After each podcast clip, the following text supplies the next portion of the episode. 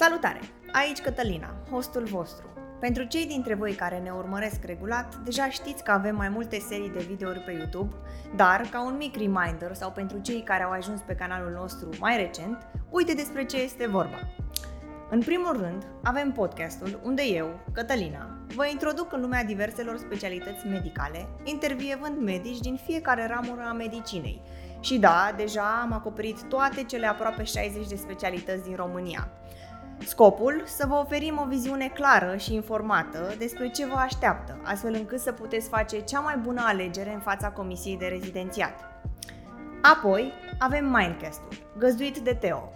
Aici veți avea ocazia să auziți poveștile medicilor rezidenți care au excelat la examenul de rezidențiat.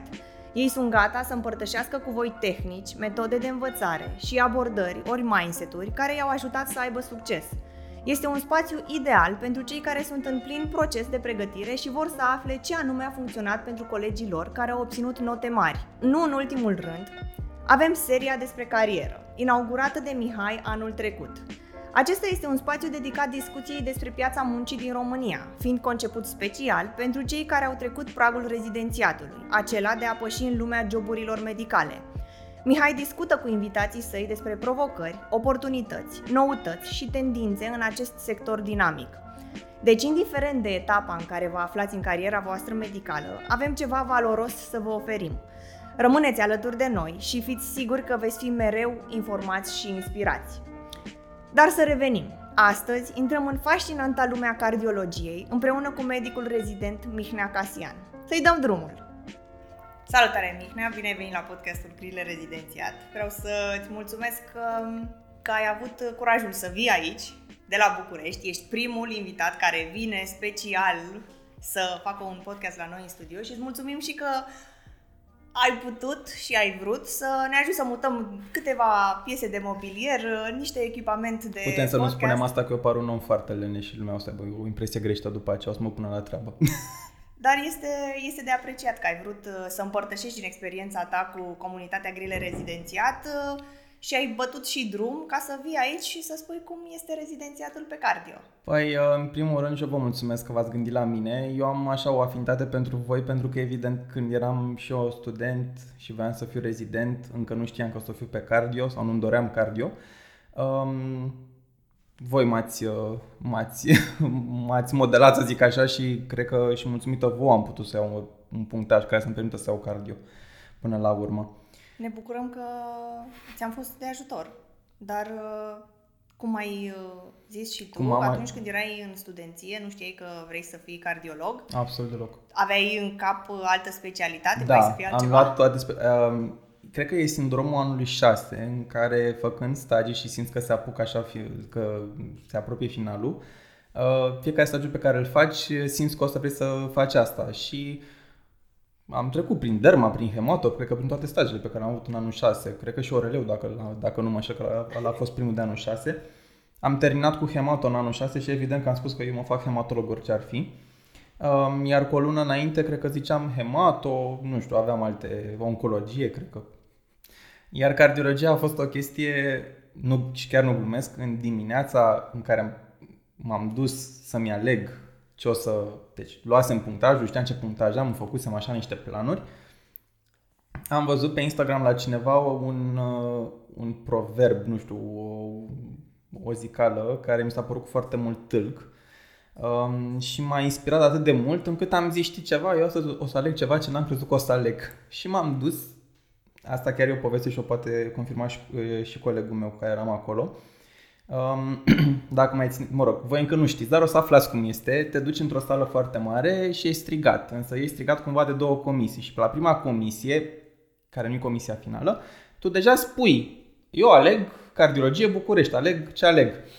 Și la prima comisie, la primul baraj, doamna aia mă întreabă, ce alegeți, domnul, ce alegeți? Zic, da, am avut așa un blanc și am zis, nu știu. Păi trebuie să spuneți. Zic, nu pot să spun la a doua comisie, ci că cum vreți dumneavoastră acum, na. Și în fața mea, la doi oameni, era un coleg și un prieten foarte bun din liceu care și-a luat plastică și fiind cumva la coadă unul lângă altul, am vorbit și, și m-a întrebat ce ții până la noi și am zis că nu știu, hemato. Și el era în fața mea, el, el și-a ales și urmam eu. S-a întors către mine mai șocat decât la el să audă ce o să zici, ce o să scos pe gură.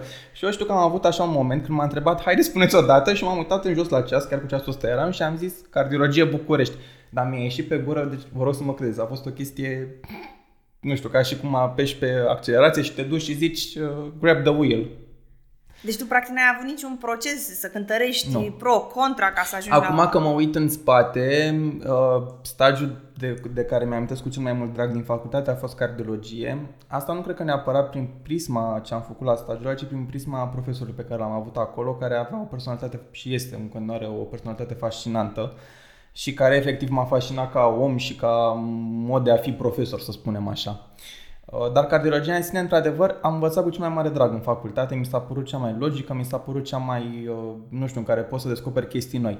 Sigur că după aceea m-a urmat un bias, pentru că zici, ce să o faci ca și cardiolog? O să vezi numai oameni bătrâni, o să vezi hipertensiuni, o să vezi chestii plictisitoare și asta e, dar um, mă bucur că m-am înșelat.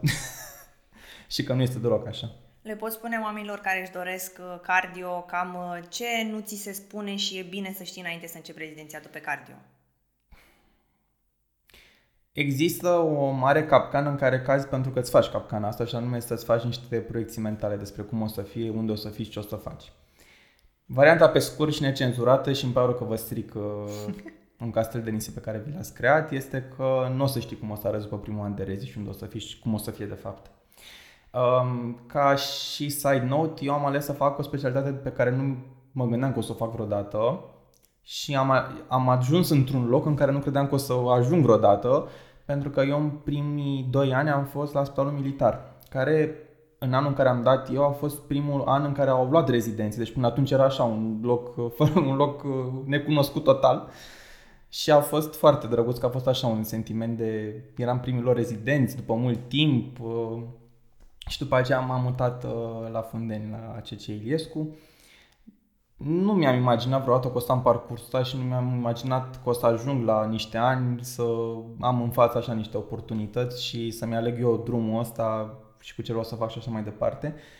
Chiar nu mi-am imaginat asta este adevărul și cred că dacă m-aș reîntâlni acum cum eram în prima zi de rezi și ce proiecții aveam, ce așteptări aveam, cred că aș fi, nu știu, ar fi așa două universuri total paralele. Ce sfaturi ți-ai da?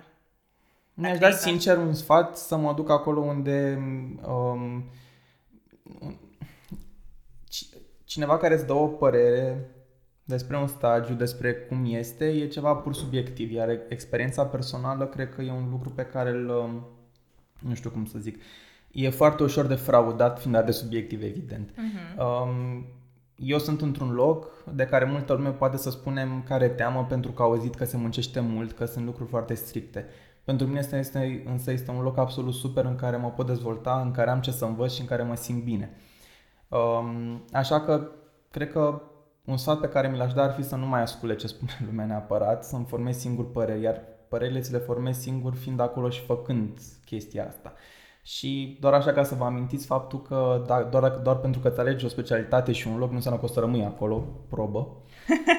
Um, și cumva eu am, eu am pornit, nu știu, cred că după prima lună de rezi, am zis, îmi place cardiologia, e interesantă, dar am zis și ceva, eu nu sunt căsătorit cu chestia asta. Adică dacă nu mi place, pot să-mi aleg altceva, am avut punctaj mare, te poți muta ușor, pot să-mi aleg, nu știu, pot să fac absolut orice altceva, nu e nicio problemă. Uh-huh. Și cumva așa, fiind relaxat, am luat lucrurile cum au fost și, nu știu, așa niște...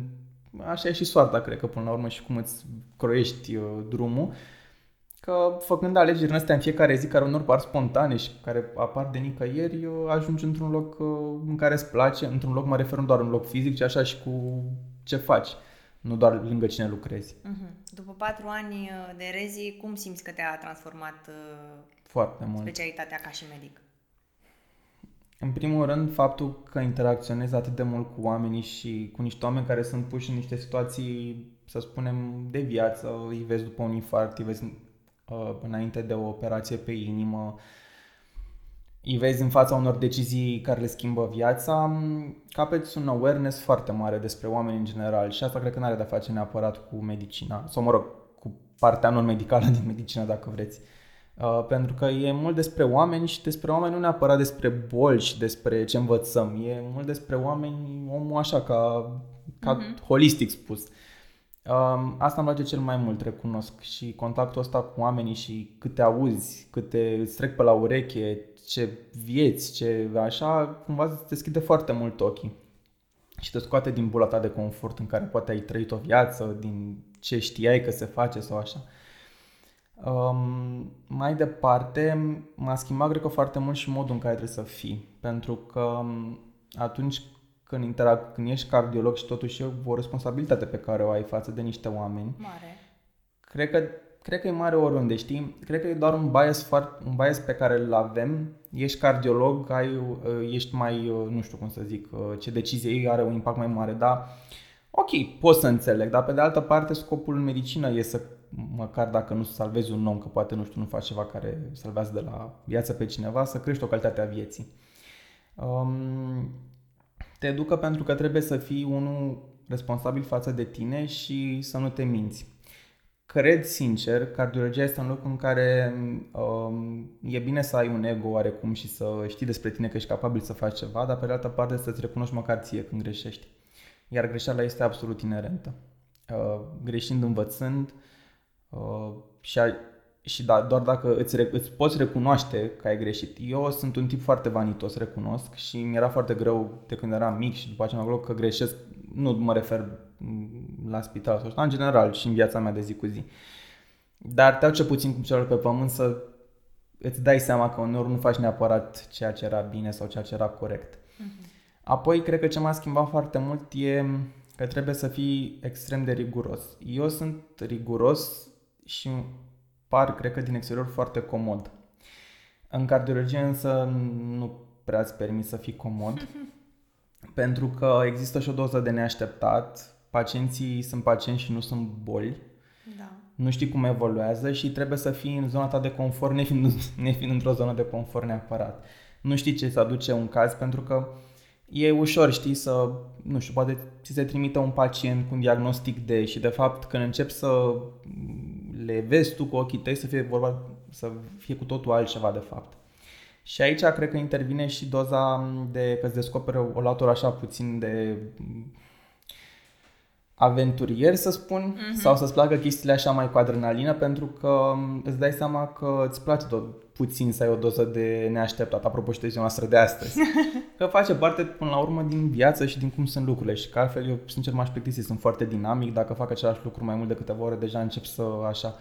Ori în ceea ce fac n-am, adică ai și n-ai o continuitate de fapt, în mod foarte ciudat. Și m-am învățat să fiu mult mai flexibil ceea ce nu poți să decât de câștigat. Mă întreb dacă Mihnea anul întâi, înainte să pășească pe secția de cardiologie, ar fi plecat în momentul în care s-ar fi întâmplat ce s-a întâmplat astăzi și ar fi zis dați-vă încolo cu podcastul vostru? Nu, nu, nu, nu, nu. nu. Ah, okay. Adică și contrastul cu oamenii, apropo de prin ce am cu noi azi, știi, e interesant pentru că înveți foarte multe fiind conștient despre în ce universuri trăiesc alți oameni din jurul tău, fie că e vorba despre o boală, fie că e vorba despre nu știu ce scenarii mentale au oamenii, e interesant să vezi chestia asta și cred că dacă le accepti că există și ești conștient de asta, câștigi până la urmă, pentru că e un awareness. Uh-huh. Ori um, cred că cei mai buni doctori sunt doctorii care sunt aware, indiferent de ce înseamnă asta tot timpul să spui o întrebare să nu ajungi la o concluzie, pentru că dacă o să zici asta e asta sigur și nimic nu mai putem face, că ajungi să fii într-un soi de bias permanent în care vezi doar asta și nu mai, și nu mai e fan deloc. Ai menționat că mai, multora le este frică de spitalul unde lucrezi pentru că este considerat Avea, foarte greu. Are o reputație, într-adevăr, okay. printre, și până și să ajung acolo, am intrat așa ca idee, mi-a ajuns la ureche și am auzit numai niște păreri total, că se muncește mult, că e greu, că sunt standarde foarte înalte, ca așa. Eu recunosc, sunt foarte perfecționist, mă rog, nu cred că există foarte perfect, mă rog, mai perfecționist decât trebuie și îmi place să fac, să fac lucrurile într-un anumit fel. Înțeleg chestia asta și înțeleg nevoia de a face lucrurile într-un anumit fel. Uh, locul în care sunt însă este un loc foarte bun ca să înveți pentru că îți imprimă un stil. Venind din alt loc, când am ajuns acolo, asta mi s-a putut așa puțin... Am fost șocat puțin, adică nu aveam această, nu știu, continuitate sau nu știu, să am niște repere foarte clare când îngrijesc un pacient disciplină. și să țin la el, exact, o disciplină. Ori faptul că ți se imprimă această disciplină nu face decât să te, să te călească efectiv și să poți să îngrijești oameni într-un mod în care eu mă simt bine. Uh, pentru că aici intervine și al lucru, la finalul zilei, că ești anul 1, 2 sau 3 sau ești specialist, trebuie să fii împăcat cu tine și cu ce ai făcut. Împăcat înseamnă să zici că dacă eram eu pacientul și eram îngrijit în felul ăsta, aș fi mulțumit. Asta nu înseamnă doar că ai luat o decizie medicală corectă sau că ai fost riguros cu ceva, înseamnă și modul în care interacționezi cu omul, cu pacientul. Uh, iar asta de multe ori cred că e neglijat. În locul în care sunt însă din fericire se pune accent și pe asta și cumva la mine era o chestie naturală să-i explic pacientul ce se întâmplă, să înțeleagă, să fie cumva uh, implicat în, în procesul bolii mm-hmm. pe care el o are, evident, că, că ăsta e un lucru normal. Așa, altfel, cred că dacă ești expus unui mediu în care nu se pune mult accent pe ea, îi spune pacientului exact ce se întâmplă, care sunt pași și să înțeleagă de fapt, um, o să devii puțin insensibil, cred că, la ce se întâmplă în jurul tău și până la urmă o să vină pacienții la tine, evident, pentru că pacienții vin de peste tot, dar trebuie să te uiți și de câte ori vine înapoi un om și vine să-l urmărești tu. Uh-huh. Și asta cred că e un barometru important. Ca și atribuții STAS, ce trebuie să facă un uh, rezident pe cardio la Fundeni? Da, e o întrebare. În primul rând, să învețe. Mai ai timp? Cred că înveți, adică când ajungi în, în când, când ești rezident de fapt, ești puțin din paradigma de te duci acasă și înveți. Înveți la locul de muncă, ca să spun așa, și înveți făcând lucruri, iar locul în care sunt, uh, ai noroc pentru că ai, ai oameni de la care să înveți și care sunt aplicați către aspectul ăsta al, al meseriei pe care îl faci. Așa că atribuții, dacă ne referim la chestii astea, fișa postului în ghilimele, evident, trebuie să ai grijă de pacient, să te ocupi de tot ce înseamnă, nu știu, îngrijirea lui, procesul prin ce trece, ce analize îi se fac, uh, să-l duci în diverse locuri, să stai lângă el când se fac niște investigații și să înțelegi. Cumva îți permite să vezi toate părțile actului medical, fiind evident supravegheat de un medic mai mare cu experiență și pe de altă parte, evident, cu cât crești și începi să ai niște opinii și tu și să știi niște chestii, evident că ești mai, ești mai implicat în mm-hmm. actul medical. Uh, în sensul în care poți să ai o opinie pertinentă și să-ți o argumentezi sau să zici de ce am făcut așa și nu așa. Așa că atribuții în sine, evident, te duci dimineața la spital, îți începi ziua, eu sunt pe la spital în jur de 6 jumate, 7 fără, sunt un om foarte matinal. Că trebuie sau uh, așa uh, Mi-am făcut stilul bine? ăsta sincer de când eram anul întâi. Uh, mă trezesc pe la 4 jumate, 5 cel târziu dimineața și vreau să am o oră pentru mine în care citesc chestii, fac chestii, scriu chestii, orice care e pentru... Legat de carne legat de, sau... Da, nu, legat de medicină, că să nu încep cumva ziua cu chestia asta. Mm-hmm. Și după ajung la spital și deja mi am început ziua de ceva timp și sunt în ritmul meu. Mm-hmm. Asta recunosc că e un capriciu al meu și că sunt, am tabietul ăsta, pentru că altfel nu pot să-mi încep ziua bine dacă sunt băgat direct în pâine, să spun așa. Și evident mă duc, văd pacienții, după mă uit pe analize, scriu medicațiile, evoluțiile și văd care e mersul cu pacientul în ziua aia, dacă are de făcut ceva investigații. Când pot, mă duc și eu evident pe acele investigații ca să văd și eu exact la un angioCT de exemplu sau la o coronarografie sau dacă nu știu face un, un uh, examen de cord, un remed de exemplu care e mult mai complex, uh, chiar trebuie să mergi acolo și să mm-hmm. vezi și e foarte frumos că ești parte la ceea ce se uh, cu un medic care e de obicei un radiolog, tu fiind cardiolog, ai inputul tău de fiziopatologist, să spun de ce uh-huh. crezi că are pacientul și uh-huh. el mhm. spune ce vezi de pe imagini și cumva trebuie să pui niște ce piese la un puzzle. E foarte frumos. Asta vine însă cu timpul, recunosc. Adică poate că în anul întâi uh, pare mai arid, că ți se pare că faci foi externări și așa, dar îți imprimă o disciplină care mai târziu îți, uh, îți e de folos. Uh, Asta cu învățatul, înveți mult la locul de muncă, înveți văzând și întrebând tot timpul și acasă, evident, te uiți pe un articol, te uiți pe un ghid sau spui o întrebare efectiv.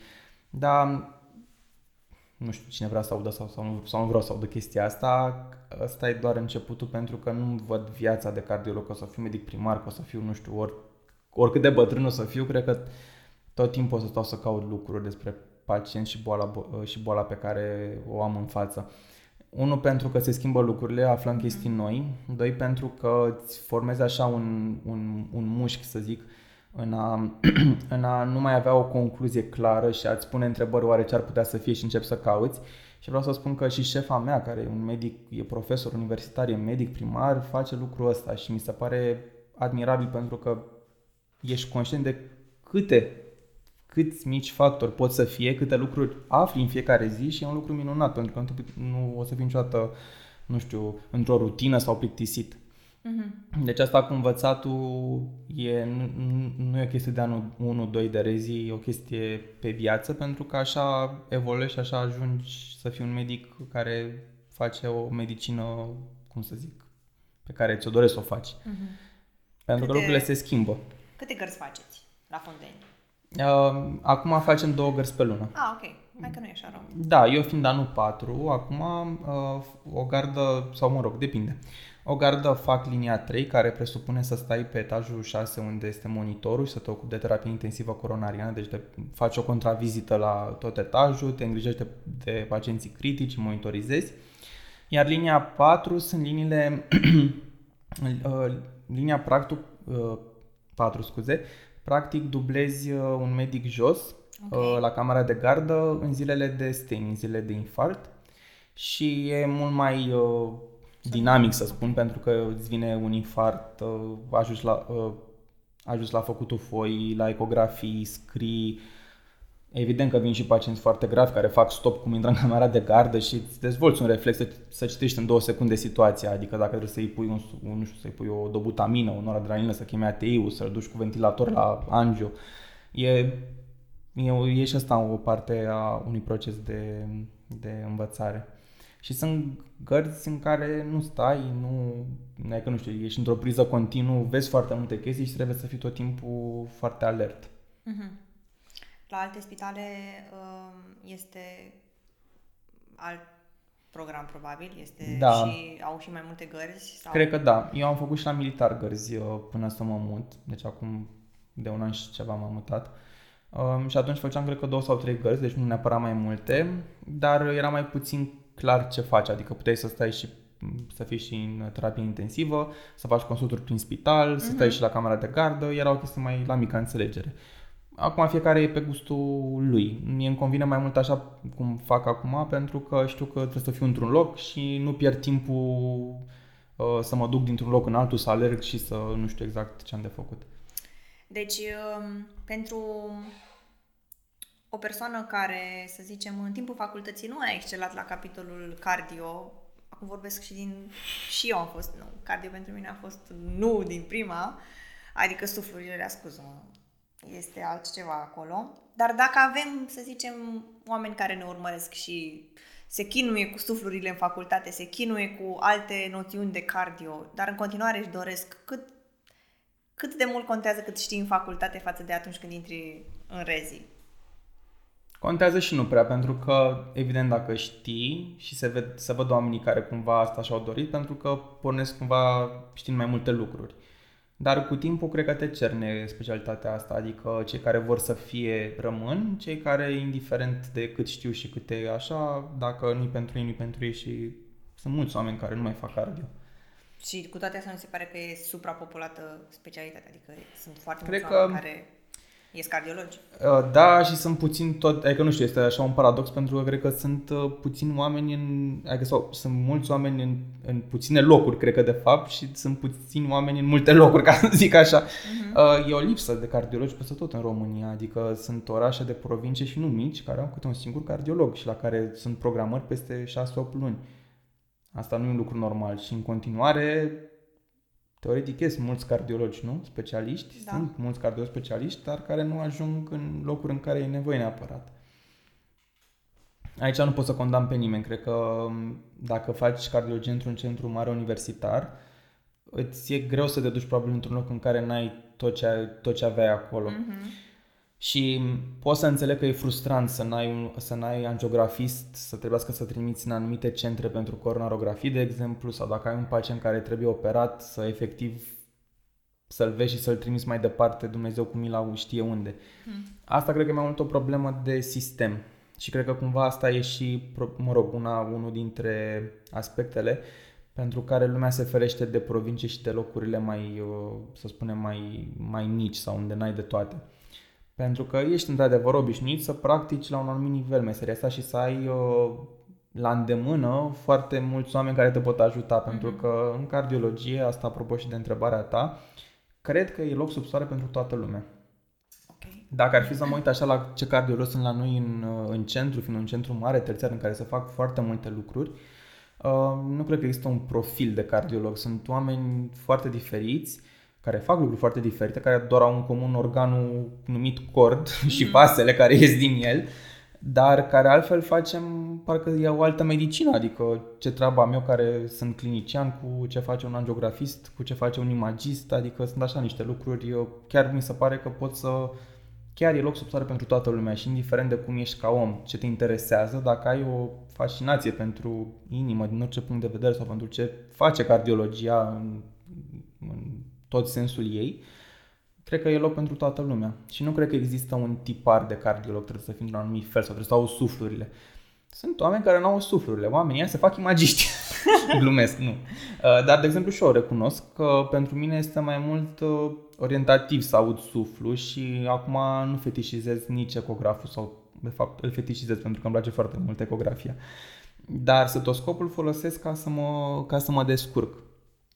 Asta cu suflul este ceva nu știu cum să zic. E bine să știi că există un suflu, dar acum nu cred că trebuie să cazi în uh, 1900, mm-hmm. semiologie, să auzi, să știi. Sigur, e un skill, e bine că l-ai, dar dacă ești cardiolog, ești tot timpul la un ecograf distanță, ca să zic așa, și poți să vezi imediat despre ce vorba. Dar, apropo de sufluri, um, cred că există o situație în care e bine să știi că există sufluri. Um, de exemplu, dau un, dau un exemplu așa din, din clinică. Pacienții cu infarct pot să facă un defect de sistem ventricular de la infarct, care e o complicație majoră mecanică. Uh-huh. Uh, uneori se poate scăpa la ecografie și mai ales dacă faci lucrul ăsta repede. Ori dacă pui un, un stetoscop și auzi un suflu și știi că nu are vreo regurgitare sau vreo valvulopatie severă, îți pui o întrebare și zici, stai, asta nu e ok. Uh-huh. Adică trebuie să iei cumva lucrurile să te ajute să te ajute în demersul pe care l-ai cu pacientul, nu să te împiedici că n-ai auzit suflu și că nu știu nu. Trebuie să iei lucrurile, nu știu, cumva într-un mod, dar și dacă n-au sufluri, nu trebuie să sari peste a, a, a pune un, a ști dacă pacientul tău are sau nu un suflu. Asta e, nu. Trebuie să fie aplicat și metodic. Dacă stăm să analizăm uh, ultimii ani și că știi, noi la Grile Rezi facem în fiecare an un sondaj să vedem fix înainte de examen cam ce își dorește majoritatea și în toți anii, cardio a fost în top 3, toți anii. Crezi tu că Astea sunt făcute până să-și aleagă... Până să-și aleagă. Ok. Și da. după oare cum arată? Sunt tare curios. Probabil la fel. Adică okay. este psihiatria, radio uh, și cardio sau mai iese psihiatria și intră derma pe acolo, e, dar cardio este întotdeauna. Și ai vreo idee de ce este cardio atât de mult dorită? Are legătură cu faptul că poți să devii și uh, pe imagist, să te duci pe imagistică și să faci și mai multe? Nu, sincer nu cred că, sau eu când eram student, de exemplu, nu cred că lumea își punea problema așa sau poate erau niște colegi care aveau uh, așa un, uh, o dorință să se facă intervenționiști. Uh-huh. Dar cred că lumea, nu știu, accede la cardiologie așa pentru că e un flash așa, ești cardiolog, ești important, te ocupi de inimile oamenilor, ai o poveste mișto de spus, lumea te privește altfel când aude că ești cardiolog. Cred că e un bias foarte mare pe care îl ai ca medic să nu uităm totuși, nu mai știu cum e acum, dar eu cât eram, în, uh, cât eram student, cred că cel mai lung stagiu a fost cardiologia dintre cele clinice. Uh-huh. Deci cumva are o importanță mai mare, să spunem. Și toată lumea cred că când aude de inimă așa începe să tremure, să zică wow, inimă, stai. Cred că e, o, cred că e mult o chestie mentală, sincer. Și o chestie mentală de să vrei să fii așa, nu știu, cardiolog, că sună bine, că faci chestii, că ajuți oamenii, că așa. Um, cred că lumea însă, nu știu, e interesant că totuși dintre astea trei pe care le-ai zis, cred că cardiologia e un stil de viață mai aparte decât celelalte. Adică eu sper că oamenii sunt conștienți că să fii cardiolog nu e neapărat uh, o viață ușoară. Sau mă rog, poate să fii, mă rog, de fapt poate fi ușoară, că depinde ce înseamnă să faci un sacrificiu. Dar clar cred că ai mai mult timp pentru tine dacă nu ești cardiolog sau dacă faci ceva, nu știu, cum mai zici și tu mai devreme. Cred că sunt alegeri și alegeri, însă tind să cred că dacă ești pasionat de interne, dacă ești genul care ești pasionat de boli, de interne, Dr. House, cred că e foarte ofertant să fii cardiolog pentru că ai multe de făcut, multe de învățat și îți oferă o mare satisfacție, într-adevăr. Nu devine plictisitor? Nu. Asta vine de la un om care, când era întrebat ce vrea să se facă și mai evident că îți vâră întrebarea dacă cardiolog nu te faci, pentru că, nu știu, există un bias, cred că lumea care nu e, spun de foarte multe ori bias, Cred că și asta este o problemă cu cardiologii care fac studii și citesc studii. um, lumea te întreabă pentru că are așa părerea că medicină, evident inima, că e, că e un organ important și lumea zice că ok, sunt medici, sunt, card, sunt, uh, sunt, uh, sunt medici, cardiologi și ăștia care taie, chirurgi. lumea care nu, care e non-medicală, să spun. Și m-a întrebat și pe mine și eu ce să fac eu la cardiologie? Hipertensiune arteriale, oameni în vârstă, cine, cine are probleme cu inima, dar e atât de mult mai mult.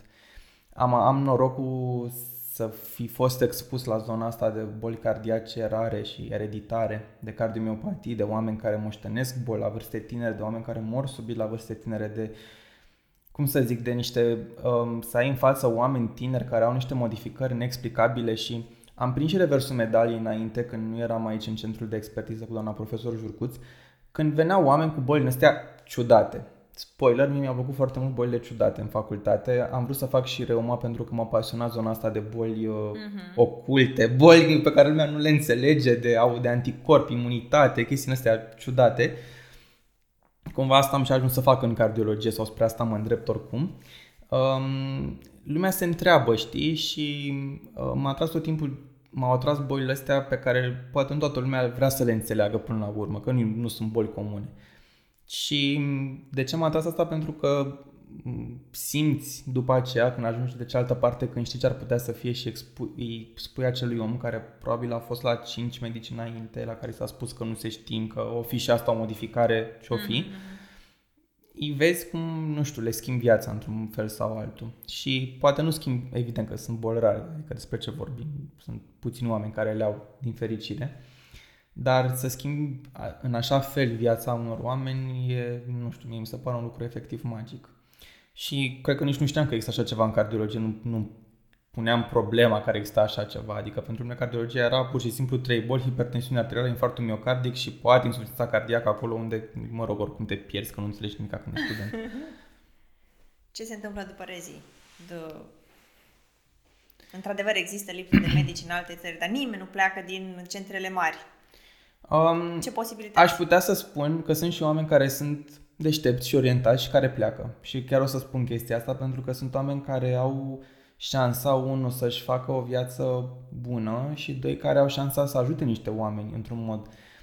Să vii dintr-un centru mare unde ai fost pregătit foarte bine, să te duci într-un loc unde poate sunt niște cardiologi care sunt depășiți, care nu au, poate sunt în vârstă, poate sunt chiar pensionari, care sau niște oameni care poate nu sunt foarte interesați, să te duci tânăr cu elanul ăsta, cu tot ce știi, schimbi viața unor oameni și îi apreciez foarte mult pe colegii care fac asta pentru că sunt, sunt oameni care poate nu s-au mutat din... Adică poate stau în București, dar poate se duc, nu știu, o zi pe săptămână pe lângă București undeva și dau consultații. Se, se plimbă după aceea se duc în altă parte. Ajuți mulți oameni și faci un foarte mare bine cu ceea ce știi. Uh-huh. Și chiar, o să spun asta, îi apreciez foarte mult pe oamenii care fac asta. Pentru că chiar sunt de un real ajutor. În uh, timpul rezidențiatului poți să lucrezi ca și rezident undeva la privat, să te duci să sub tutela unui medic? Um, în mod legal nu cre- sau cred că în funcție de cu cine lucrezi se poate și lucrul ăsta în sensul în care să fii martor la actul medical. Uh-huh. Așa însă să faci tu ceva nu cred că e legal și nu cred că e reglementat în vreun... Uh, nu cred că e ceva pe care îl poți face. Um, am mai auzit cazuri, acum cred că e și fiecare. Eu, sincer, de exemplu, cred că dacă aș fi într-un cabinet privat și aș lucra pe parafa cuiva care n-ar fi acolo, mie mi-ar fi frică, sincer, pentru că văzând, um, așa, când ești în anul întâi, după anul întâi te apucă așa un soi de teribilism în care știi, în care ți se pare că știi tot și că indiferent ce-ți vine pe ușă, e, dai un inhibitor, dai un beta-blocant, dai o statină, dai un aspenter, te descurci, ce, ce poate să fie. Dar ajungând în anul 4 și văzând atâtea și văzând și reversul medaliei cât rău poți face dacă nu știi ce vezi și dacă nu știi ce tratezi, Uh, cred că n-aș, cred, sau eu cel puțin nu cred că sunt în punctul în care să zic că sunt confortabil să stau într-un cabinet, într-o clinică undeva și să văd pacienți eu și să... Pentru că nu știu ce ți intră pe ușă. Sigur, poate sunt niște oameni care doar au hipertensiune și le dai un inhibitor sau un sartan și pleacă fericiți. Nu ai făcut niciun rău. Dar you never know. Și dacă nu știi, dacă nu ești antrenat, dacă nu ai acest mușchi și dacă nu știi să faci bine niște lucruri, le poți rata. Asta o să... Okay. Nu cred că neapărat... Cred că nu e locul în care să fii prematur, ca să zic așa, uh-huh. cardiologia. Pentru că sunt multe lucruri, sunt multe nuanțe. Uh, dacă ai norocul să fii expus la ele și să le știi, le știi și ești atent, dar altfel um, poți trece pe lângă ele și um, n-aș vrea să trăiesc chestia asta pentru că mm, la noi se întâmplă, suntem un centru terțiar la care ajung pacienți văzuți în multe alte locuri sau care, nu știu, ajung în niște stadii foarte avansate și te uiți așa puțin pe când au fost văzuți, ce li s-a spus și așa și vezi niște erori de judecată acolo și niște lucruri la care poate oamenii ori, ori habar n-aveau ce să facă, ori nu știau despre că, care exista așa ceva. Și eu n-aș putea, de, adică n-aș vrea, de exemplu, să ajung într-o situație de genul ăsta pentru că nu e genul de medicină pe care o să o practic. Mm-hmm. Așa că, ca și sfat, cred că e bine să iei lucrurile în, în ritmul lor și nu degeaba durează șase ani să fii specialist și să ai un examen serios. Corect. Tu cum uh, te menții la curent? Ce unelte folosești sau cărți utile? Uh, cred că nu prea mai vorbim de cărți acum în cardiologie. și eu când am început anul întâi eram așa foarte entuziasmat să-mi cumpăr cărți, întrebam toată lumea ce cărți sunt recomandate, ce cărți. Mi-am luat câteva cărți, mi uh, cărțile care chiar sunt utile sunt cărțile clasice de ecografie, Feigenbaum, de exemplu, sau uh, ghidurile de la EAGVI care sunt într-o carte despre cum se face ecografie, standardul de ecografie și mai departe. Altfel însă ghidurile sunt piatra de temelie și pentru orice există câte un articol am văzut aparent. Deci orice chestie ocultă orice chestie asta ciudată, neîntâlnită, poți să intri pe Google, pe telefon, intri și vezi. Am noroc însă pentru că fiind într-un centru în care sunt mulți oameni, un centru terțiar și așa mai departe, fiind oameni care sunt expuși la diverse arii de interes, uh, ei sunt la curent și împărtășesc cu noi Ce și tare. spun, citesc asta, ai citit articolul ăsta, dar știi că există și asta. Și evident că primind articole, fiind bombardat dacă vrei cu articole... Fie că vrei, fie că nu vrei. Da, tot ești expus da. și îți formezi de exemplu, mușchiul. Cea mai bună resursă e Twitter-ul medical, o să recunosc asta. Cum adică? Am Twitter, îl folosesc pentru a fi abonat la medici cardiologi de renume, președinți de societăți europene, americane, whatever, oameni care fac eco, care fac experți în domeniile lor, care își postează articole sau care chiar, nu știu, poate pun o poză de la o ecografie inter- uh, interesantă și zic, uite, am făcut asta, ce credeți? Sau ce tare. E un, da, este o chestie relaxată, aplicată, practică și în loc să scrollezi, nu știu, pe Facebook sau așa, bine, nu că și pe Facebook poți să ai articole pe care să le vezi, de exemplu, uh, vezi acolo chestii și vezi cumva și inputul celui care l-a publicat uh, pe Twitter, adică cu ce a rămas el. Și e o chestie, nu știu, e rapidă, e super tare. Deci aș, aș spune să cred că pentru mine asta este un mare ajutor. Sigur că în primul an am învățat, mă rog, am învățat, am citit mult ghidurile și lucrările de referință, dar astea sunt atât, sunt atât de, de dinamice în cardiologie încât uh, cărțile devin rapid învechite acum, adică da, recomand să fii la curent cu tot ce e nou, adică cu internetul, asta e cea mai bună resursă, o să recunosc, nu, nu poți altfel. În, uh, până acum, în exper- din experiența ta, de ce provocări te-ai lovit? În specialitatea Foarte asta. multe. Minusuri, ce găsești? Acum, astea sunt niște minusuri care sunt personale, evident, pentru că fiecare cred că are o, o limită și o zonă de confort a lui. Uh, minusurile sunt, nu știu dacă le pun numi minusuri de fapt, sunt niște chestii care sunt în afara, care erau în afara zonei mele de confort. Prima este că uneori te afli în, te afli în fața unui om și habar n-ai ce are. Uh, pot să recunosc asta, mai ales în anul 1 și 2, când mă duceam în camera de gardă și mi se punea în față un EKG și trebuia să zic care sau nu infart. Uh, ce are omul ăsta? Are o aortă de 45, are sau nu disecție, are... Ești pus în fața unor, unor chestii în care nu știi efectiv cum să reacționezi. Niște ani mai așa, cu experiența înveți cum să reacționezi și înveți ce să faci ca să ai o atitudine medical corect față de bolnav și față de tine până la urmă. Um, asta cred că a fost cel mai mare Impact. nu impact, cel mai mare minus pe care l-am, l-am, uh, l-am simțit eu. Uh-huh. Pentru că eu veneam dintr-o zonă în care îmi, plă- îmi plăcea să cred foarte mult că știu tot și că n-are ce să mă surprindă pe mine că ce, habar n-am. Și când te lovesc chestiile astea sau, nu știu, ești uh, de gardă, ai un pacient care e grav, ești chemat și toată lumea întreabă ce îți facem, spui, trebuie să scoți ceva pe gură, îți dai seama că stai, eu ce fac aici? Sau nu știu.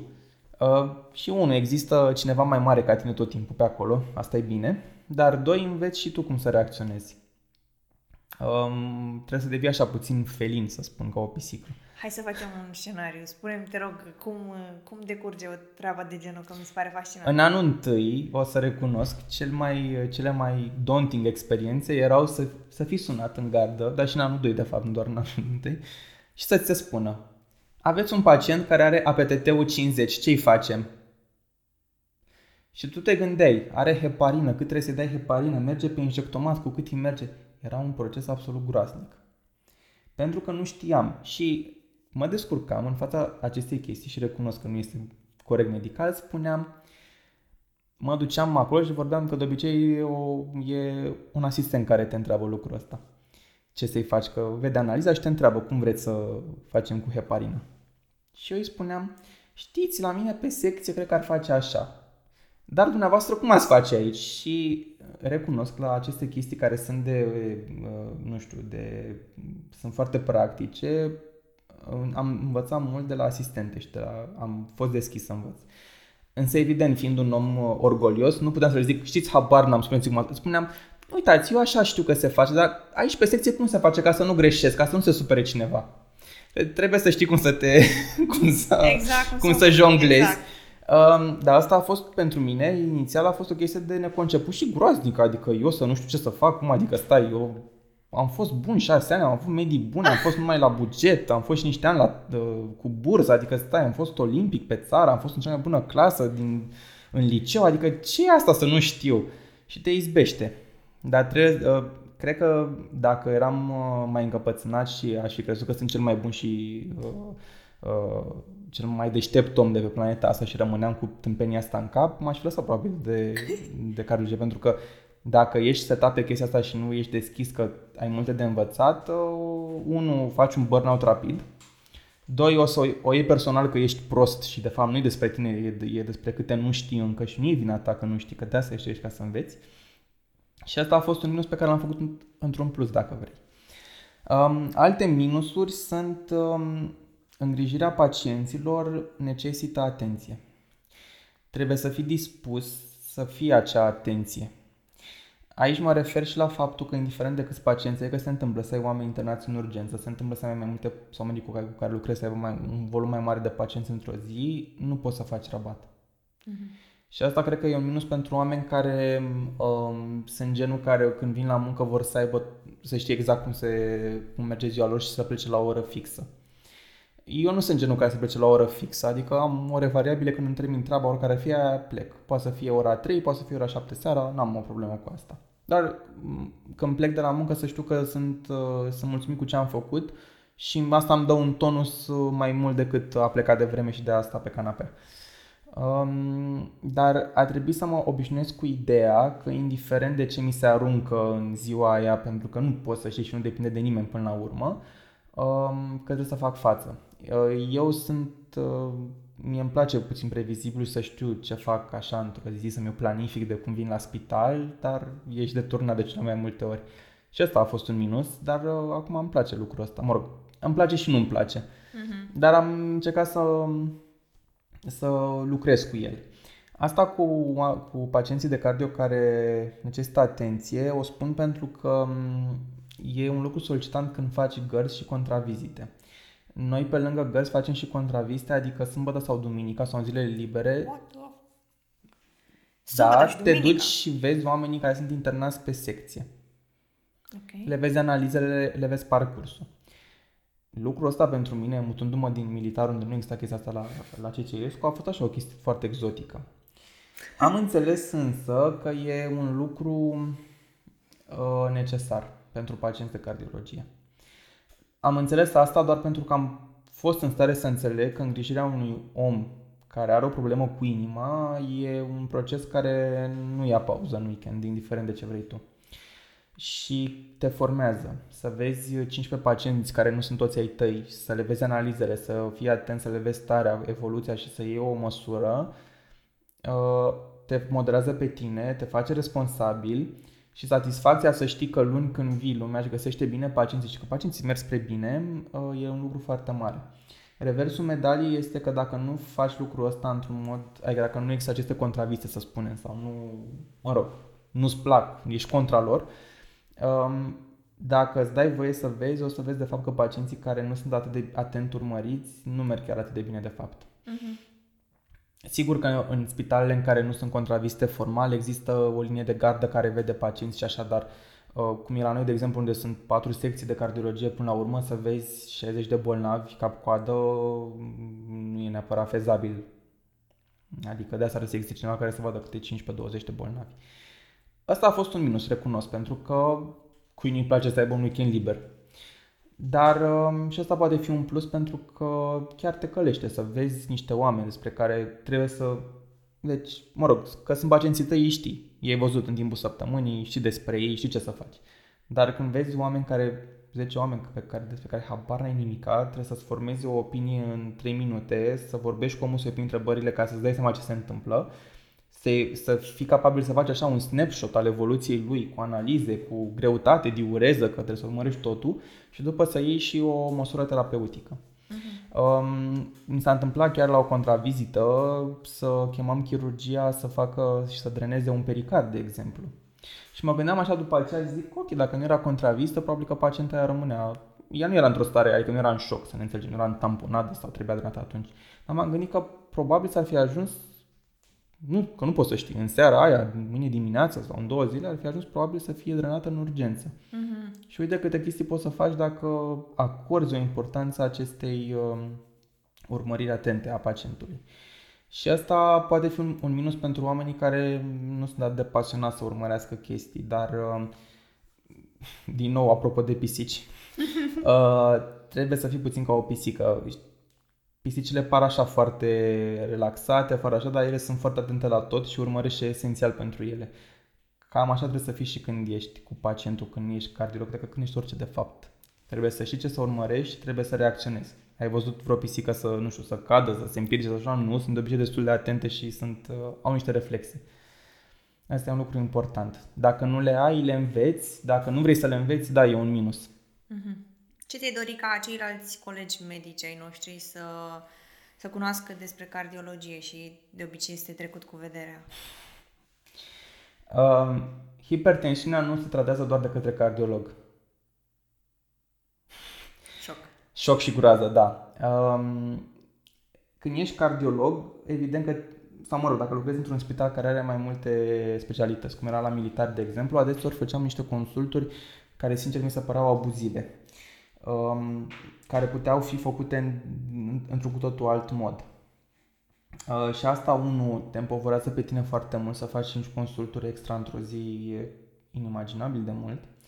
Doi, se reflectă și în actul pe care îl ai față de pacient, pentru că nu poți să acorzi atâta timp și nu poți să fii atât de riguros, să-ți poți scăpa chestii. Și aș vrea ca oamenii care cer un consult de cardio și care nu sunt cardiologi să își pună o întrebare dacă îl trimit pur și simplu sau îl pot trimite programat, îl pot trimite altfel sau dacă poate altcineva să mă ajute. O hipertensiune poate fi tratată bine mersi în prima etapă și de uh, un internist, de exemplu, și de un medic de familie. Uh, sigur, cu un risc cardiovascular, cu un profil lipidic făcut și așa mai departe. Cere timp însă. Uh, reversul medaliei însă, am și văzut cazuri în care niște oameni care trebuia să ajungă de mult la cardiolog n-au, n-au ajuns la cardiolog am trăit să văd ambele, uh, ambele extreme. Um, cred că cei care nu sunt cardiologi uneori uită sau n-au așa un awareness, de exemplu, despre niște simptome basic de insuficiență cardiacă sau de angină pectorală. Um, și am întâlnit pacienți care, ajung, care ajung, nu știu, de foarte decompensați, congestivi sau care ajung cu infart și când stai și vorbești cu ei, îți vor spune că de mult aveau problema asta și că s-a spus că oboseala e de fapt de la plămâni sau de fapt e de la fumat sau nu știu, o mie de alte mm-hmm. chestii. au trecut prin niște medici și, pe de altă parte, mă face să mă întreb dacă asta cu trimisul la cardiolog a tuturor, sigur că e o chestie bună că, că teoretic nu scapă nimeni și de multe ori poate chiar nu-i treaba ta ca specialist de X să iei, iei o decizie în sensul ăsta. Dar pe de altă parte, nici nu e bine să trimiți chiar orice, oricând, pentru că împovărezi un sistem care oricum este împovorat. Exact. Um, îngreunezi, pe de altă parte, și accesul unor oameni care au nevoie. Pentru că timpul tău e limitat. Dacă faci 5 programări într-o zi și, de fapt, din aia 5, poate doar 2 oameni aveau reală nevoie de intervenția ta, uh, felicitări tocmai... Uh, da. Și asta este o problemă mm, cu centre, în centrele mari, cred, faptul că sunt mulți pacienți care ajung și care nu sunt foarte triați. Dar asta cred că e o problemă mai mult de sistem. Um, recunosc. Asta, e, asta cred că e o problemă mare de sistem și cred că depinde de tine ca medic până la urmă de orice e să spui o, să, să vezi și partea asta um, că ok, trimiți un om, nu e greșit să trimiți pe cineva dacă ai un dubiu. Dar gândește dacă trebuie neapărat să ajungă în locul ăla care e un spital mare sau poate să ajungă și la un cardiolog, de exemplu, care face numai cabinet. Adică să evaluezi puțin situația. Asta cred însă care de-a face cu, ca să mă fac așa un cerc, um, cu semiologia nu 3. Okay. Um, cred că mulți oameni uită semnele și simptomele cardinale ale bolilor cardiace, cum să le recunoască și ce să întrebe. Într-o gardă la, uh, uh, când eram la militar, m-a sunat o doctoriță de gardă de la, de la neurologie să-mi spună că o pacientă are durere în piept. Asta este comună, te sună tot lumea. Fiind o gardă de cardiologie în care aveam, nu știu, câte prezentări la camera de gardă, alte consulturi în spital și niște pacienți severi, adică cumva era ultimul lucru de care aveai nevoie. Și eu, în naivitatea mea, am întrebat-o, cum vi se pare că e durerea? Apreciați că ar fi anginoasă? Și doctorița mi-a spus foarte franc, e treaba mea să fac asta? Și am rămas puțin șocat, am zis, ok, bine, m-am dus, am văzut pacientul, evident că am înțeles despre ce era vorba, că orice a și spus tot mi era bine. Evident, era un om care nu avea nicio modificare pe EKG, avea enzime negative și o durere care părea de pretetoracic. Adică dacă puneai două întrebări, dacă erai student anul 3 la simiologie și a, îți luai două minute ca să pui două întrebări, era rezolvat. Uh, și atunci chiar, chiar mă gândeam că, uite, dacă ar fi să-i spun cuiva care nu-i cardiolog, să pună niște întrebări până una alta. Unul că te ajută și pe tine ca și cardiolog, pentru da. că când se prezintă, suntem colegi până la urmă, când tu ca și coleg medic când spui ceva, eu iau de bună.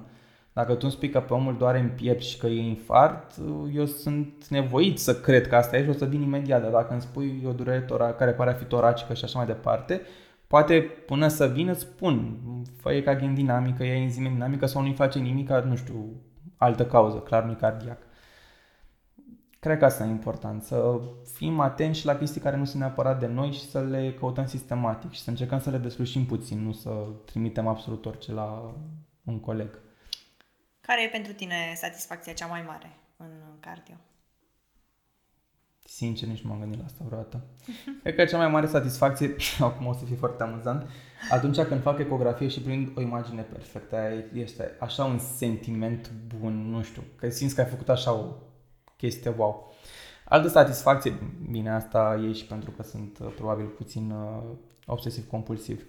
Altă satisfacție foarte mare pe care o am este atunci când scriu o externare a unui pacient complex și pot să-i fac o concluzie a externării din care să se înțeleagă limpede ce are pacientul.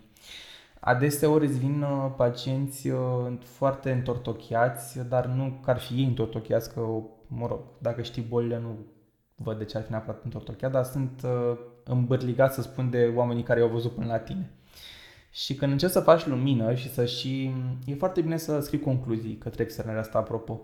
Uh, nu în multe locuri sau nu în toate locurile se face, din păcate, dar e un mesaj personal al tău. Dacă mai vezi pacientul, știi ce, ce e vorba de ce e vorba cu el și dacă îl vede altcineva, înțelege uh-huh. și el. Încurajez măcar să vă faceți așa în cap, că dacă când o să fiți rezidenți de Cum ar suna o concluzie? Uh, o să citesc pe o doamnă doctor care a spus o vorbă foarte bună și a zis că numai la voi în concluzie și urmează o pagină. Concluzia nu e chiar o concluzie.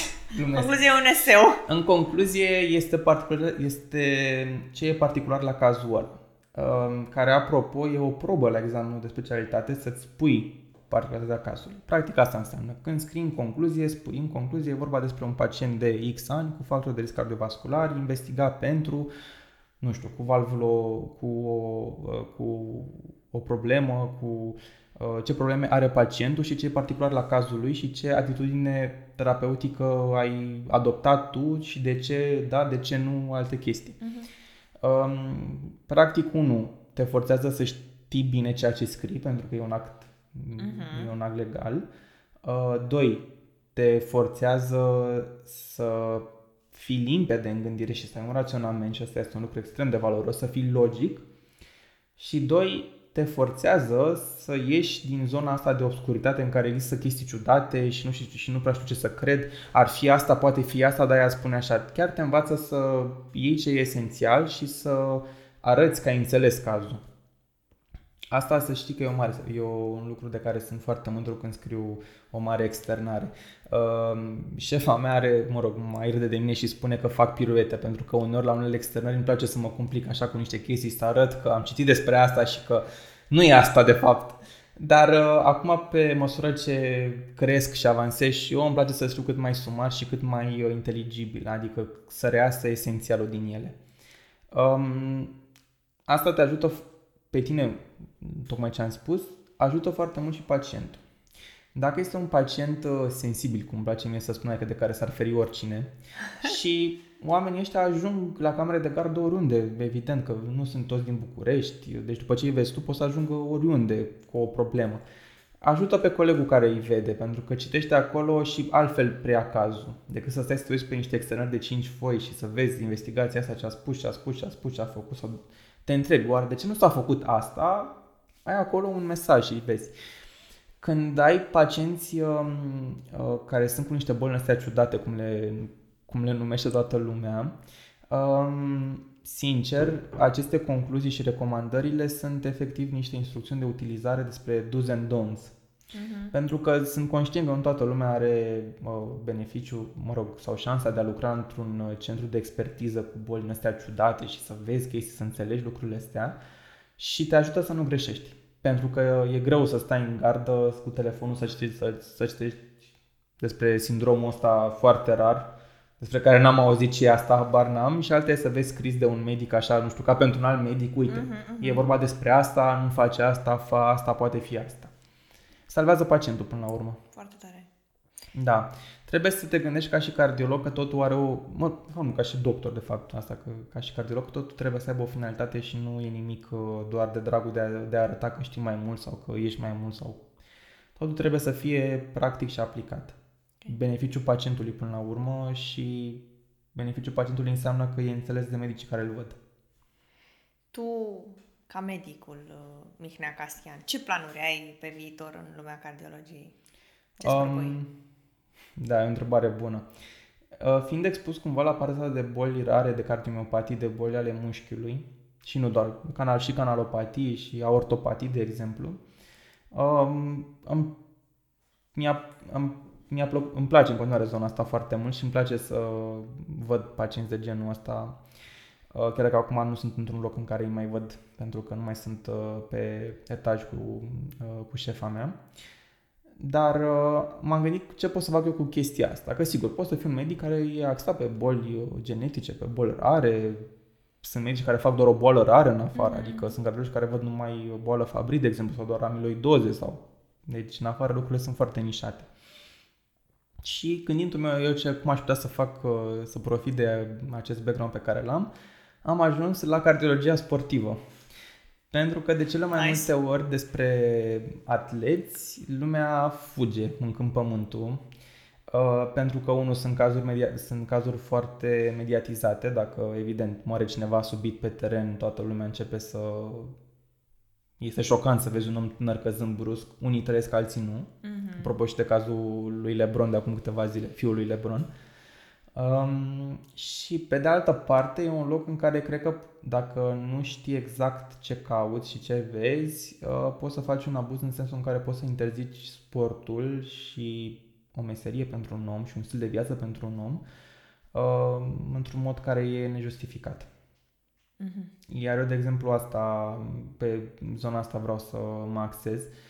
pentru că mm, în România nu există neapărat un loc sau niște oameni care să facă, să, să facă doar asta într-un mod, uh, într-un mod, cum să spun, uh, constant.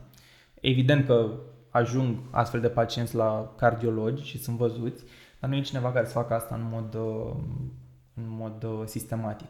Am avut șansa să am astfel, să văd cu Uh, cu doctor mai mare, evident, astfel de pacienți și de cel mai multe ori uh, li s-a spus dinainte că nu mai ai voie să faci sport, ia gândul, get over it, fă altă carieră, ai 24 de ani, ai făcut numai, nu știu, un sport de performanță o viață întreagă, asta, din, din asta trăiești și brusc se spune... Găsește-ți altceva. E dureros să-i vezi că... Uh, și culmea este că e așa o zonă în care nu, e, adică nu dai un tratament, nu operezi, mă rog, nu operezi pe nimeni, nu, dar uh, să diagnostichezi niște chestii de genul ăsta, să zici când ești într-o zonă gri și când de fapt n-ai nimic de făcut, uh, e un mare impact și un mare serviciu pe care îl aduci unor oameni. Uh-huh. Um, și aici cred că e important ca tinerii, tinerii noștri colegi să știe importanța unor centre de expertiză. Um, poate nu te pasionează bolile rare, bolile astea nișate, că e cardiologist sau că e altceva și cred că și tu știi chestia asta ca dermatolog, că sunt anumite boli rare care probabil sunt centre în Europa care se ocupă de asta și eu îmi fac, de exemplu, și doctoratul pe sclerodermie, care e, mhm. mă rog, nu e așa o boală rară, să spun, dar e o boală răruță, dacă vrei. Um, sunt centre care văd numai pacienți cu sclerodermie. Um, e important să treci la un moment dat în pregătirea ta și mai ales ca și cardiolog printr-un centru de genul ăsta. De ce? Pentru că Poate nu te vei ocupa de pacienți de genul ăsta și sunt conștient că nu avem cum să ne ocupăm toți de astfel de pacienți pentru că există și boli normale, ca să zic așa, uh, dar să știi când să trimiți. Lucrul ăsta l-am văzut în, de, de prea multe ori, să identifici ceva dubios, ceva care te depășește pe tine pentru că nu e expertiza ta pur și simplu și să-i zici din comoditate și din nu vreau să mă complic, n-aveți nimic noi nu avem reflexul ăsta, din păcate, sau sunt, cred că sunt prea puțini medici în România care au reflexul ăsta să trimită către cineva care se ocupă de asta, ca, ca, ca și centru de expertiză. Uh-huh. Să zici, mă depășește lucrul ăsta, habar n-am, nu știu, poate că e ceva ciudat într-adevăr, hai să trimit eu mai bine către, să faci așa un referral.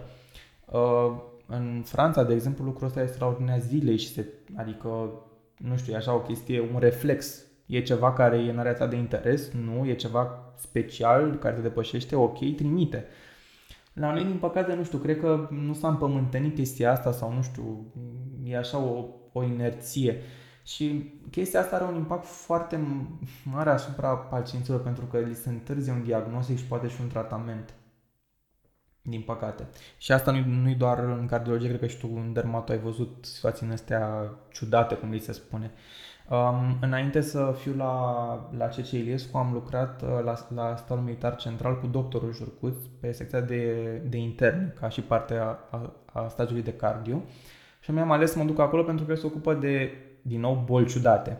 Boli autoimune și boli autoinflamatorii și imunodeficiențe. Și am văzut boli necardiologice, evident, uh, imunodeficiențe, oameni care au nevoie de tratament cu, imunoglob, cu imunoglobuline uh, fiind o chestie născută, deci nu dobândite, um, la care au trecut prin zeci de medici, inclusiv dermatologi, pentru că sunt manifestări cutanate, neurologi, au polineuropatii, tot felul de așa, și până să ajungă la cineva care să-i trimită către astfel, către un om care face doar asta, durează mult timp și E vorba despre un om la care întârzi un diagnostic și un tratament. Uh-huh. Și experiența aia m-a făcut să fiu foarte conștient și și eu recunosc. Ceva ce nu știu, prefer să întreb chiar și un coleg de-al meu care e rezident și care poate face, de exemplu, cum am doi colegi care sunt uh, specializați pe, bol- pe boală Fabry sau pe Amilo, îi întreb pe ei, de exemplu. Chiar dacă și eu am văzut genul ăsta de bol, dar nu mă ocup, adică nu e area mea de interes neapărat și îi întreb pe ei nu știu de ce la noi există așa o inerție, ți rușine să întrebi, să nu vadă că sunt prost, nu știu care e. Cred că asta se învață și în rezidențiat. Dacă vezi la oamenii mari din jurul tău că lucrul ăsta e un lucru ok și normal până la urmă, că nu e vorba că nu știe, e vorba doar că nu face asta și e ok, dar aș încuraja lucrul ăsta. Okay. Să știe lumea că există și boli ciudate și că există oameni care se ocupă de ele. Um, și cred că România la început, mă rog, de fapt nu, nu a spune că la început de drum cu chestia asta, dar există din ce în ce mai mult un awareness pe care îl fac oamenii care se ocupă de bolile astea despre faptul că există centre care fac exclusiv bolile astea și că se pot trimite oameni și că nu trebuie să întârzie uh, acest lucru. Noi am mai avea o singură întrebare pentru tine și anume care este cel mai important sfat pe care l-ai dat tu unui absolvent de medicină care își dorește să urmeze cardiologia? Bună întrebare. Nu cred că am neapărat un sfat. Cred că am, adică, e așa un sfat să nu se proiecteze foarte mult.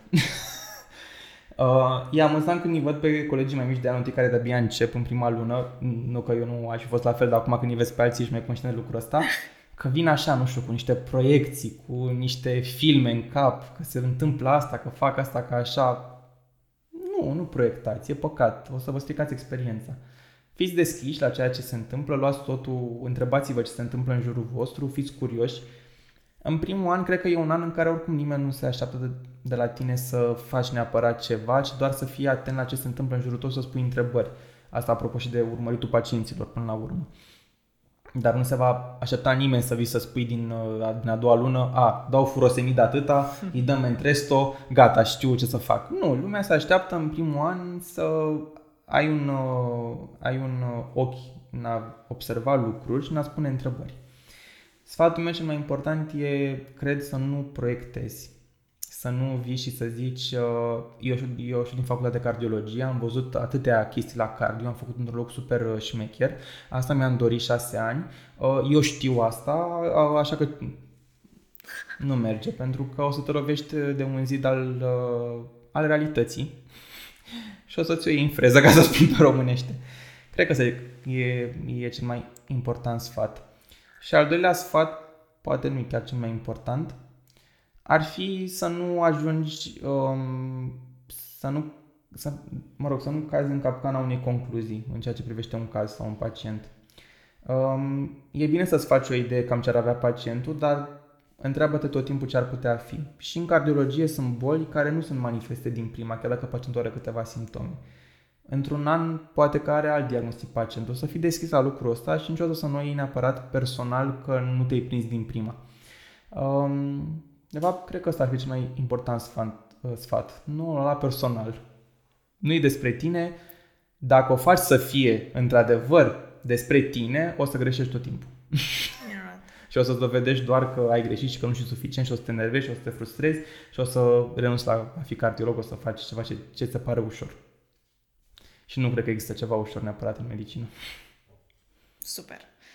Uh, fiindcă am ajuns la final, vreau să-ți mulțumesc încă o dată că ești prezent aici și că ai venit și pe mine cel puțin mai minunat cu informațiile pe care mi le-ai dat. Sper ca și cei care ne vor urmări vor fi la fel de încântați și poate pe unii chiar i-ai convins să urmeze cardiologia chiar la Fundeni, deși da, acolo cum era... să nu, suntem, nu, nu, nu. suntem deschiși, suntem... Acum lăsăm gluma la o parte, um, locul în care sunt poate fi un loc uh, super și chiar minunat dacă ești rezident și vrei să înveți, pentru că uh, poți, ai acces la foarte multe lucruri, ai acces la niște oameni care sunt, uh, cum să spun, sunt niște oameni care uh, au fost în niște locuri în lume, au fost uh, pregătiți de niște mari nume în cardiologia mondială și sunt niște oameni special cu totul. Acum știu cum să spune a laudă, dar uh, chiar ăsta este adevărul. Nu spun că nu poți învăța și din alte locuri, dar spun doar ca idee că e bine să fii expuși la astfel de oameni pentru că îți dai seama că există mai mult decât ceea ce credeai că există. Uh, eu când am început cardiologia, după cum bine rău spuneam de fapt, credeam că e doar vorba despre niște pastile și de un tratament. Cu ani însă fiind expus la cât mai mulți oameni și plimbându-mă din loc în loc, și asta este important apropo, să nu te cantonezi într-un singur loc, cred eu, um, am, am învățat că există mai mult decât și că există niște chestii wow în cardiologie și că poți să faci din meseria asta un lucru minunat. Și ce poți să faci acum în cardiologie? Um, sunt ferm convins că cei care intră acum cardiologi uh, nu știu cum va arăta în șase ani cardiologia și nu-și imaginează ce vor face pentru că sunt atât de multe ramuri și o să se meargă mult și pe intervențional, pe imagistică în intervențional, adică vor fi oameni care vor face numai niște chestii în astea super nișate, încât uh, poți să alegi foarte multe lucruri în cardiologie. Ai foarte multe opțiuni. Ai foarte multe opțiuni, da, adică um, chiar sunt și niște, mă rog, niște zvonuri că cum ar fi mai bine să faci 3 ani de cardio general și după aceea fiecare să facă ce vrea, intervențională, imagistică. Uh, wow. Da. În afară, mai ales în state, există această modă de fellowship-uri în care te duci, de exemplu, și faci fellowship de insuficiență cardiacă avansată și tu ești expert supra-specializat, dacă vrei, pe insuficiență cardiacă avansată. Sau pe boli rare, sau pe aortopatii, boli ale aortei. What? Sau pe valvulopatii. Sunt oameni care fac doar valvulopatii. Era și o glumă pe Twitter, că apropo de Twitter medical, că ești expus la ce fac oamenii din lumea întreagă. Uh, un pacient complex se întreabă de câți cardiologi am nevoie? De șapte. Cardiologul generalist, cel care mi-a pus device-ul cardiac uh, de la Electro, cel care mi-a pus stenturile, intervenționistul, cel care îmi va pune valva uh, minim invaziv uh, și cel de reabilitare, care, apropo, e, e, e o chestie super mișto pe care nimeni nu o face. Deci dacă vreți să explorați chestii noi în cardio, reabilitarea este o chestie care cred că va fi pe val în niște ani. Okay. Și care, în păcate, în România nu există la momentul ăsta la un nivel uh, la care să acceseze, să fie accesată de mulți pacienți. Există centre la Cluj, de exemplu, și așa, care fac, dar clar sunt nevoi mai mari. Asta apropo de ce puteți face în cardiologie. Sunt tot felul de uși pe care poți să intri și nici nu știi ce îți creează. Um, și, nici, și de fapt cred că nici nu știi ce îți dorești în primul an, adică despre ce vorbim. În primul an ești oricum depășit de orice. Adică și observator mai mult. Ești observator, da, și de asta, apropo, un sfat important e să, dacă simți că nu mai ai ce învăța dintr-un loc, să-l schimbi. Uh-huh. Uh, poate pare că ești instabil, poate pare că ești uh, nesigur, dar cred că câștigul când ești rezident e că poți să fii așa puțin nomad, să te plimbi în da, locuri, da. că e vorba de România, că e vorba de în afară, să te plimbi să vezi oameni, cum fac, cum gândesc. Unii mai bine, alții mai rău, dar nici nu contează. E vorba doar că ești expus la informație medicală alta decât ceea ce ești obișnuit. Pentru că um, ai luxul cât ești rezident să pui întrebări, să vezi multe și așa, însă când ești specialist și pe parafata și primar, să te minuneze când auzi ceva, e puțin cam ciudat deja. Uh-huh. Nu prea mai luxul ăsta să te minunezi să întrebi ce-o fi asta. Ar trebui să ai puțin habar. Um, asta cred că ar fi alt sfat. Cel mai mare sfat însă pe care cred că l-am apropo dacă ești student și dai la rezi, indiferent că vrei cardio sau nu, este să iei cât mai mult la rezi. Doar pentru a avea luxul să știi că indiferent ce-ți tună capul, cum s-a întâmplat la mine, să poți să alegi absolut orice. Asta să recunosc, nu fii limitat la ceva. Recunosc că asta a fost și la mine um, un motiv pentru care am luat cardio, pentru că am zis am 886 de puncte, pot să aleg orice până la urmă și da, am, am putut să aleg orice. Deci de ce, să, de ce să nu aleg cardio până la urmă? Deci cam asta a fost apropo una din gândiri. Recunosc, e și asta un factor. Dar um, ca să faci asta trebuie să ai și punctajul. Și încurajez, poate nu e foarte important ce știi că vrei să faci, probă, dar uh, e important să-ți vezi de pasul pe care l-ai de făcut, adică să știi că ai luat o notă la rezi care, cu care să fii comod. Și asta cred că apropo și de grile voastre ajută și de absolut orice curs pe care îl iei în paralel sau uh, orice, numai ca să iei un punctaj cu care să fii tu comod și cu care să știi că nu ți-a arătat o șansă. Exact. Pentru că am avut și colegi care și-au dorit uh, foarte mult uh, ceva, au luat un punctaj la rezi care le permitea să ia acel lucru și după au zis da, eu aș vrut să iau de fapt altceva, altceva și o, n-am notă de așa ceva. Oh, wow. Da, și nu poți să știi, adică sunt și oameni care au învățat poate mai puțin pentru că s-au gândit că nu știu ce vor ei să ia cu notă mai mică și că ce contează. Mm-hmm. Asta apropo și de proiectat, că nu e bine da, să da, proiectezi da, da, niciodată. Da. Super. Noi te felicităm pentru omul care ai devenit și pentru alegerea pe care ai făcut-o, chiar dacă Și mai am trei ani de rezi, uh, apropo, deci... Da. nu, doi jumate. Chiar dacă a fost uh, fulger așa, da, da. eu cel puțin cred că ai ajuns în locul potrivit și de asta te felicităm și poate Mulțumesc. pe viitor uh, vei fi dispus și la alte proiecte de ale noastre de genul, unde Da. o să vorbim uh, cum mai este viața ta în acel moment. Da, chiar, chiar și eu aș fi curios, că eu sincer nu știu acum, dar cred că ăsta e și farmecul când ești tânăr și la început de drum și cred că în medicină poți să fii oricând tânăr și la început de drum, la orice vârstă, uh, este că nu știi unde o să fii niște ani, că nu știi ce o să-ți creezi, ce o să faci și e exciting. Acum și dacă vrei asta, dacă vrei, dacă nu știu, crezi că știi ce-ți dorești deja și ai așa un drum, go for it. S-ar putea să nu fie neapărat ce-ți dorești. Probă și cu mine, că cream că îmi doresc altceva. Super. Și eu vă mulțumesc mult că m-ați invitat. Cu drag.